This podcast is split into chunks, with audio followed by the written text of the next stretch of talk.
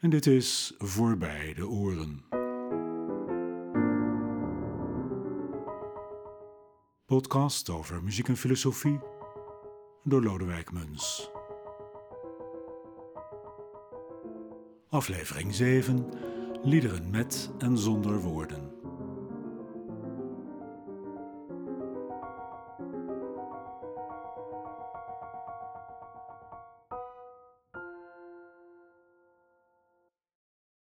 Wat in de klassieke traditie een lied wordt genoemd, ook wel kunstlied, om het te onderscheiden van popsongs, volksliedjes en andere vormen van gezongen poëzie. Zo'n lied is een samengesteld kunstwerkje waarin poëzie en muziek versmelten tot een artistiek geheel. En dat is althans het ideaal. Je wordt geacht er naar te luisteren met de tekst in de hand als je niet in staat bent de gezongen woorden te verstaan. Maar ik heb mezelf er vaak op betrapt dat ik nonchalant luisterde, met heel weinig aandacht voor de poëzie. En daarin ben ik ongetwijfeld niet de enige. Het is een soort guilty pleasure dat als esthetische ervaring niet recht doet aan het lied als kunstwerk, maar evengoed bevredigend kan zijn. En soms is het ook beter de tekst te negeren. Dan word je tenminste niet afgeleid door poëzie die niet bij de muziek past of van inferieure kwaliteit is, wat nog wel eens voorkomt, ook in de meer geslaagde liederen. Het ideaal van de artistieke versmelting wordt niet altijd gehaald. Dat is ook moeilijker wanneer de tekst meer literair gehalte heeft en grotere zelfstandigheid als poëzie. De ideale eenheid, de versmelting van muziek en poëzie, is misschien wel vaker te vinden juist buiten het klassieke liedrepertoire, met teksten die ervoor gemaakt zijn om gezongen te worden en minder literaire pretentie hebben. Dat was trouwens ook de regel bij het klassieke lied, voor Schubert zich op dat vlak ging manifesteren. Voor Schubert had de muziek doorgaans een bescheiden rol. Ze diende als basis voor muzikale voordracht, waarbij die voordracht meer van de zanger afhing dan van de door de componist geleverde noten. Hoe dan ook kan bij een strofisch lied, waarin dezelfde muziek herhaald wordt voor alle strofen van de tekst, de samenhang van muziek en tekst niet al te nauw zijn. Füllest wieder und Tal mit Nebelglanz, lösest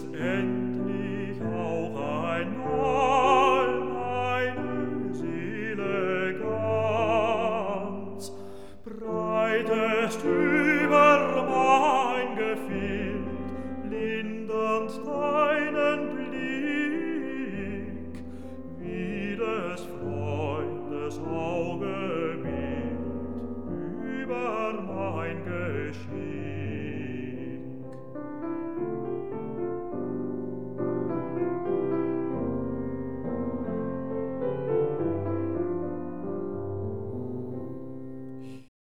Dit was het begin, de eerste strofe van Schuberts lied An den Mond, op tekst van Goethe. Het is een heerlijk deuntje dat onmiddellijk in de herinnering blijft hangen en plezierig om te zingen tijdens de afwas of tijdens het wandelen. Maar weinig mensen zouden, denk ik, op basis van de muziek hebben kunnen raden wat de stemming en strekking van het gedicht is. Die stemming wordt bepaald door het beeld van de maan die door de nevel schijnt, de verstilling die dat teweeg brengt eenzaamheid en nostalgie. Als je dat weet, wordt dat heerlijke deuntje toch wat problematisch.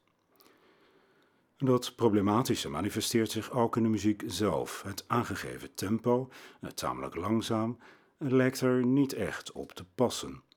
Een pianist die niets vermoedend de noten krijgt voorgeschoteld, zal het tempo waarschijnlijk onwillekeurig wat sneller nemen.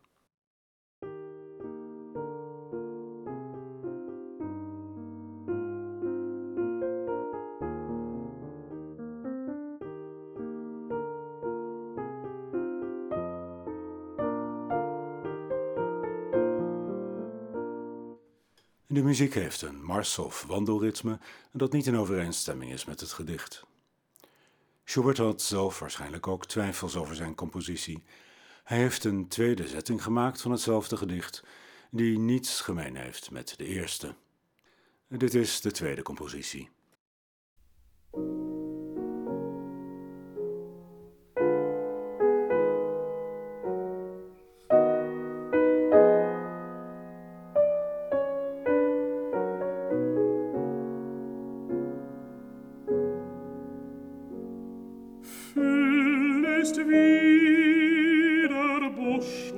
Und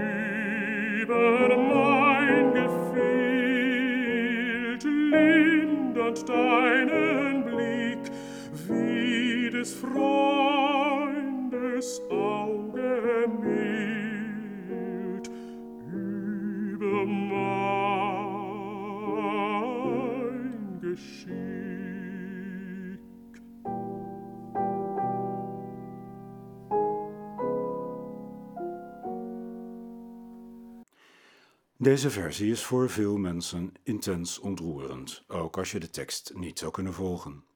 Opmerkelijk is dat de, melodie voor de zangstem vrijwel geheel verdubbeld is in de pianopartij, waarbij de bas ook nog eens grotendeels parallel loopt. Door die verdubbeling kun je bij dit lied haast zonder een noot te verliezen eh, de zangstem weglaten en het op de piano weergeven.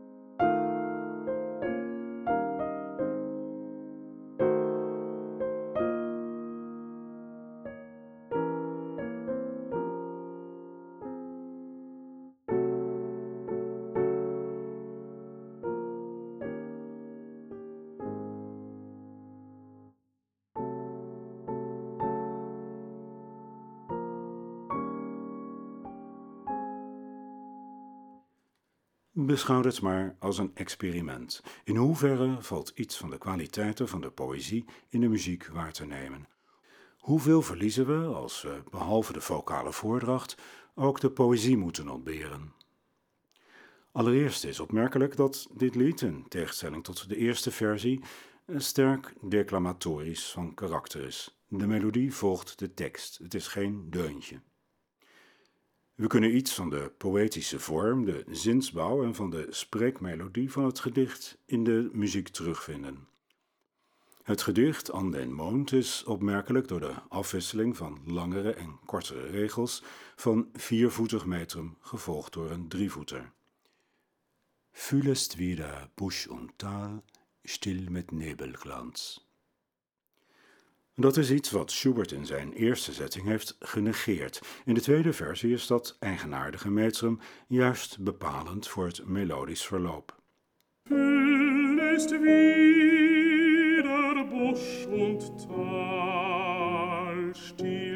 Nebelglanz. Het zou ver gezocht zijn om de concrete thematiek van het gedicht in de muziek terug te willen vinden. An den Mond gaat over gevoelens die opkomen bij de beschouwing van een door de maan beschenen landschap. Het beschrijft een moment van verademing, ontspanning, dat herinneringen opwekt aan vriendschap en vervolgens ook het gevoel in de steek te zijn gelaten. Het is niet ver gezocht om te veronderstellen dat iets van de verademing en ook iets van de troebele gevoelens in dit stukje pianomuziek herkenbaar zijn. Veel van het genoegen van het nonchalante luisteren komt voor uit het raden, meestal onbewust, naar dergelijke minder concrete betekenisniveaus, de expressieve nuances. Behalve die twee elementen, expressie en poëtische vorm, kunnen we ook iets van de retorische kwaliteit van het gedicht in de muziek herkennen. Retorisch is een term die al gauw misverstanden oproept.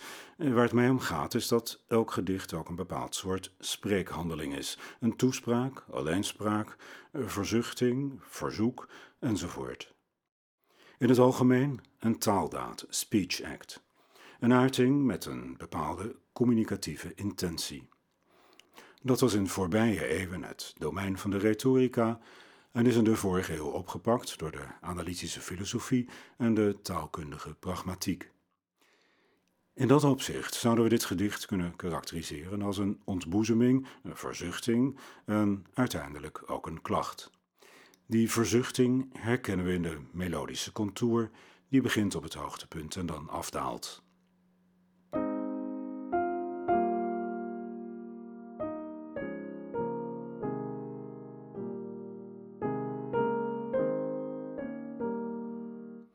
Een van de aardige aspecten van zo'n experiment, een lied beroofd van zang en tekst, kan ook de vergelijking zijn met liederen die zonder woorden gecomponeerd zijn, het lied ohne Worte, doorgaans een compositie voor piano.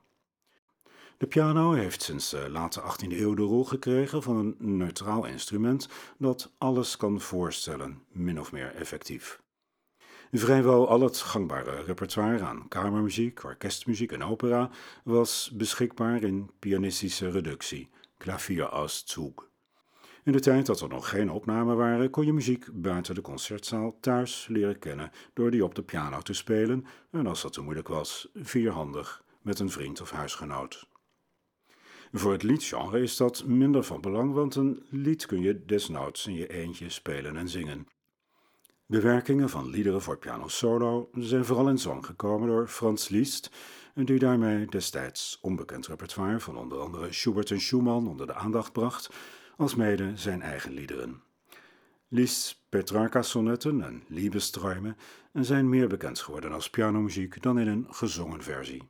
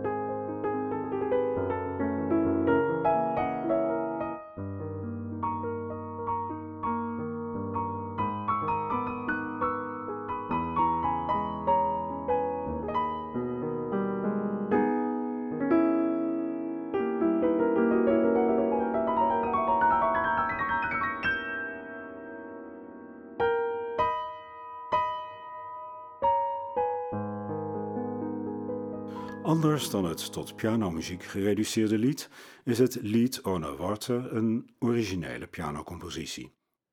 Het genre en ook de benaming is vooral geassocieerd met Felix Mendelssohn. Die benaming, lied ohne Worte, heeft iets paradoxaals, als een rijtuig zonder wielen of een bril zonder glazen. De paradox verdwijnt wanneer we aannemen dat woordeloze instrumentale muziek toch als zang kan worden herkend.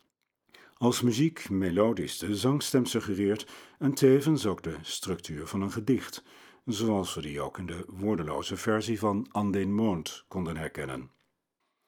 En daarmee misschien ook iets van een poëtische betekenis, zelfs als die betekenis niet precies kan worden gedefinieerd. Begeven ons daarmee in een oeverloze, willekeurige en subjectieve vaagheid, dat is een vraag waarover Mendelssohn zich heeft uitgesproken in een briefpassage die eindeloos vaak is geciteerd, maar misschien niet eens voldoende geapprecieerd. Wat Mendelssohn met zijn Lieder ohne Worte wilde uitdrukken, zijn ideeën die niet te vaag zijn om in woorden te vatten, maar juist te precies. Ik lees een deel van die brief voor. Er wordt zoveel over muziek gesproken en zo weinig gezegd. Ik geloof dat de woorden niet toereikend zijn, en als ik ze wel toereikend vond, dan zou ik uiteindelijk geen muziek meer maken. En de mensen klagen doorgaans dat muziek dubbelzinnig is. Het is zo onzeker wat ze zich daarbij moeten voorstellen, terwijl iedereen de woorden kan begrijpen. Voor mij is het precies andersom. En niet alleen met hele teksten, Ook afzonderlijke woorden, die lijken me zo dubbelzinnig, zo vaag, zo misleidend in vergelijking met een goed stuk muziek, dat je ziel vult met duizend betere dingen dan woorden. En wat muziek voor mij uitspreekt, muziek waar ik van houd, en dat zijn niet gedachten die te vaag zijn om in woorden te vatten, maar te precies. Daarmee snijdt Mendelssohn een aantal belangrijke punten aan betreffende de relatie tussen muziek, taal, het denken en het voorstellingsvermogen. Mendelssohn stelt dat het juist woorden ontbreekt aan precisie. Zelfs afzonderlijke woorden, zegt hij, maar juist losse woorden zijn meer abstract, minder gedefinieerd dan woorden in context. Het is juist door de context dat woorden aan precisie winnen. Althans, zo hoort het te zijn. Je kunt ook doelbewust vaagheid creëren en de woorden van een betekenis ontdoen. Niet ongebruikelijk in de filosofie. Mendelssohn schreef dit aan iemand die had geprobeerd zijn woordenloze liederen van woorden te voorzien. Hij zegt daarover: Ik vind daarom in alle pogingen om die gedachten uit te spreken iets wat juist is, maar ook iets ontoereikends, een gebrek aan algemene geldigheid. En zo gaat het mij ook met die van u. Dat ligt echter niet aan u, maar aan de woorden die niet beter kunnen. Vraagt u mij wat ik mij daarbij heb voorgesteld, en dan zeg ik precies het lied zoals het is. En ook als ik daarbij een bepaald woord of bepaalde woorden in gedachten heb gehad, dan kan ik die voor geen andere persoon uitspreken, omdat voor de een het woord niet betekent wat het voor de ander betekent, omdat alleen het lied voor de een hetzelfde kan zeggen en hem hetzelfde gevoel kan opwekken als in een ander. Een gevoel dat zich niet op één manier laat verwoorden. Mendelssohn geeft toe dat de poging om muziek onder woorden te brengen niet een totale misvatting hoeft te zijn. En geeft ook toe dat hij zelf woorden in gedachten kan hebben gehad, eh, die dan voor hem betekenisvol waren, maar voor een ander niet hetzelfde betekenen. De kerngedachte is dat muziek te precies is in haar uitdrukking om in woorden te kunnen weergeven. Als dat paradoxaal klinkt, dan doordat precisie al gauw geassocieerd wordt met verbale beschrijving en vaagheid met een gebrek daaraan. Alsof wat niet beschreven kan worden minder reëel is en omgekeerd, alles wat concreet is, kunnen we benoemen. Maar dat houdt geen steek. De meeste van onze alledaagse ervaringen kunnen niet precies in woorden worden uitgedrukt. Ieder moment in ons dagelijks leven is onverwisselbaar maar als je gevraagd wordt een bepaalde belevenis te beschrijven, kan je dat in verlegenheid brengen. Hoe specifieker de ervaring, hoe minder we die onder woorden kunnen brengen. De taal laat het afweten, omdat taal altijd een zekere algemeenheid heeft. Het gebruik van woorden gaat onvermijdelijk gepaard met abstractie. Woorden zijn veelzijdig inzetbaar en dat is de kracht van de taal, maar ook een beperking. En dat is waar dichters mee worstelen en muzici aan kunnen ontsnappen. De precisie waar Mendelssohn het over heeft, is die van een zeer specifieke ervaring. De muziek beschrijft deze ervaringen niet, ze creëert haar of roept haar op. Net als muziek gaat poëzie niet over ervaringen, beide bieden ervaringen. In de bijzonderheid van deze ervaringen kunnen poëzie en muziek met elkaar wedijveren en soms lijkt de tekst van een lied een interpretatie van de muziek in plaats van andersom. Mendelssohn schreef zijn uiteenzetting voor iemand die had geprobeerd zijn liederen zonder woorden van woorden te voorzien. Een aantal jaren eerder had hij een dichteres aangemoedigd om haar eigen woorden te vinden voor een lied ohne worten dat hij haar had voorgelegd. Dat is het belangrijkste, schreef hij, dat iedereen zijn eigen woorden en interpretatie levert. Muziek kan verbaal benaderd worden, tenminste op een persoonlijke manier. In de praktijk blijft dat lastig en er rust ook iets van een taboe op. In een brief aan Felix Mendelssohn spreekt zijn zus Fanny van een experiment, zoals zij het noemt, om tekst toe te voegen aan instrumentale composities van Felix. Maar voor Fanny en Felix was dit een kinderspelletje. Woorden toevoegen aan muziek is volgens Fanny net zo smakeloos als de tegenovergestelde praktijk om echte liederen te bewerken voor piano, zoals Liszt deed in die tijd. Dat kinderachtige spelletje heeft nog steeds een onweerstaanbare charme. Vooral denk ik omdat het effect vaak parodistisch is. Zo is het majeurthema van Schubert's Unvollendete in een lange traditie verbonden met de woorden, en wat Berlijns schijnt het te zijn.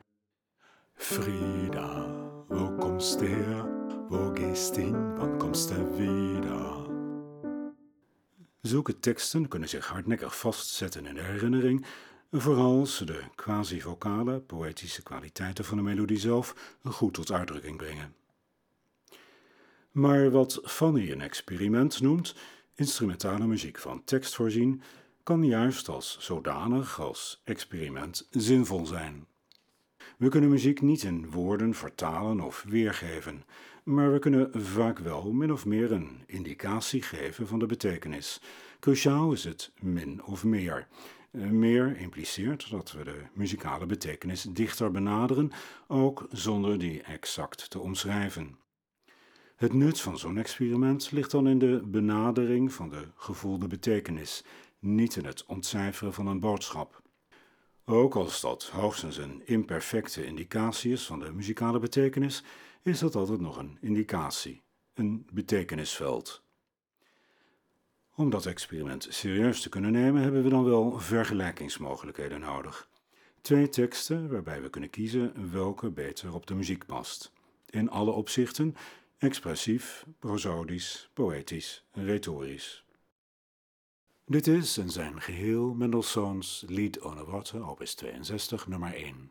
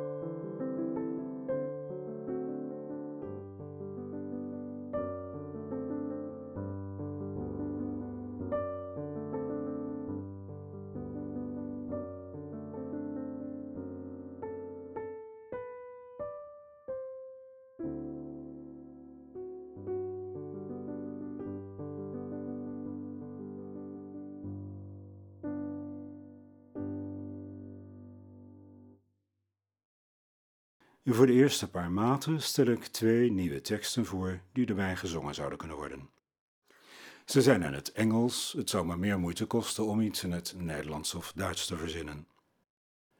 Nummer 1 No, sir, I will not yield to your advances.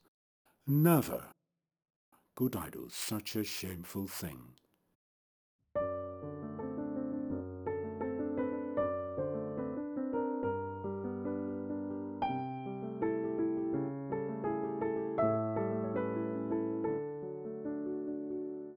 Nummer 2. Dearest, why are your eyes so full of sadness? Darling, what is the meaning of those tears? Je moet maar proberen je deze regels gezongen voor te stellen. Ik denk dat dan je voorkeur voorspelbaar is. Wat formele kenmerken betreft, zoals zinsbouw, metrum, accent, zijn de alternatieven min of meer gelijkwaardig. Daarnaast is er de aard van de spraakhandeling en de context die deze impliceert. Wie spreekt er, in wat voor soort situatie, met wat voor intentie? Nummer 1 is een verontwaardigde afwijzing en nummer 2 is troostend. Als we het erover eens zijn dat nummer 2 beter met de muziek overeenkomt, zijn we een eind op weg om de betekenis van deze muziek te omschrijven. Ik heb het gehad over liederen met en zonder woorden. Wat me daarbij bijzonder interesseerde was hoe muziek, ook instrumentale muziek, doordrongen kan zijn van vocale en poëtische elementen, elementen die gebonden zijn aan de taal.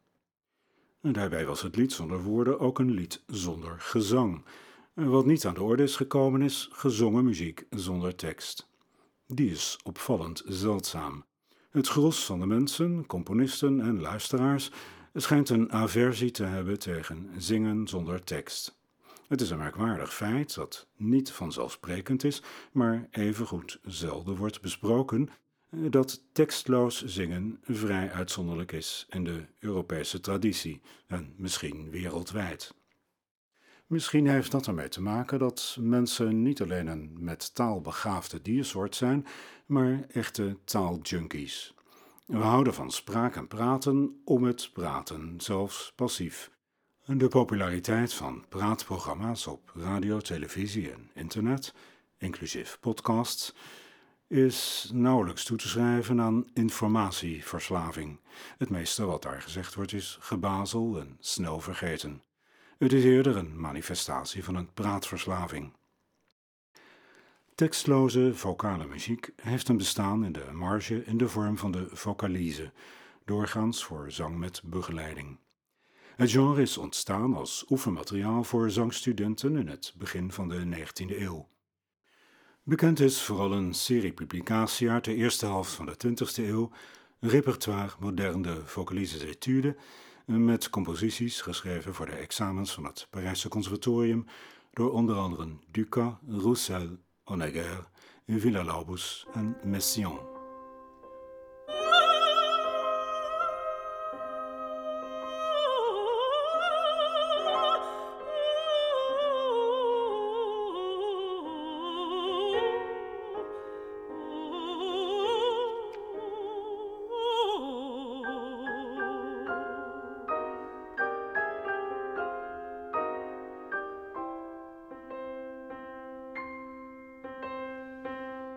Ravel's vocalise étude en forme de habanera uit 1907 is een van de vroegste en mooiste in deze collectie en een van de weinige tekstloze liederen die een vaste plaats hebben in het concertrepertoire. Naast Rachmaninoff's vocalise Villa-Lobos Bachianas Brasileiras nummer 5 en rariteiten als het concert voor coloratuursopraan van Reinhold Klier. De vocalise wordt bijna altijd gezongen op de klinker A die het meest open en comfortabel is in alle registers. Hoewel niets een componist verbiedt om andere klinkers of onzinlettergrepen te gebruiken, zoals in de improvisatiepraktijk van jazzzangers, scat. Een andere karakteristieke beperking van het genre is de voorkeur voor een gematigd traag tempo en een elegische stemming. Denk vooral aan Rachmaninoff, Hoewel de virtuose vals chanté, gezongen wals, een secundaire favoriet is. Het concert van Glier omvat beide.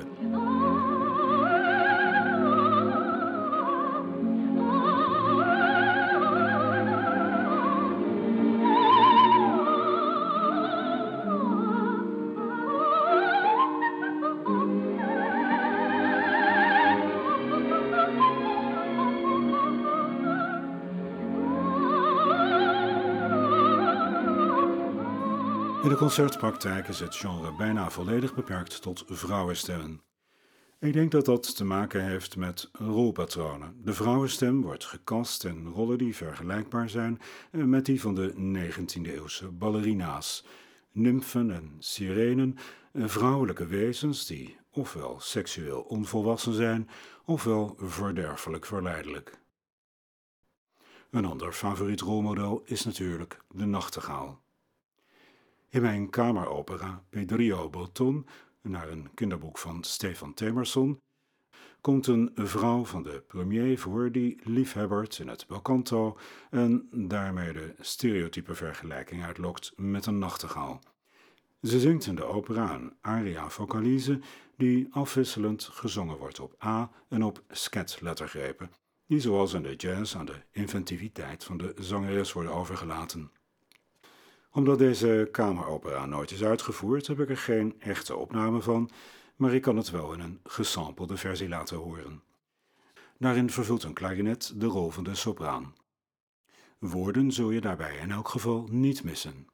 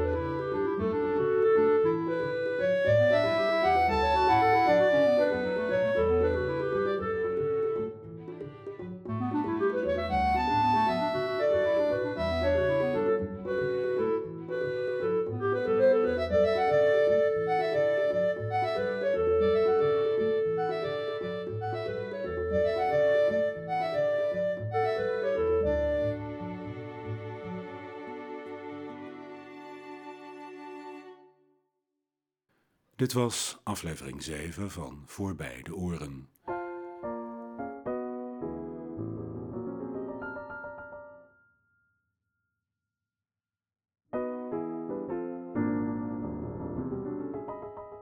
Bronnen voor de muziek- en tekstfragmenten zijn te vinden in de show notes bij deze aflevering.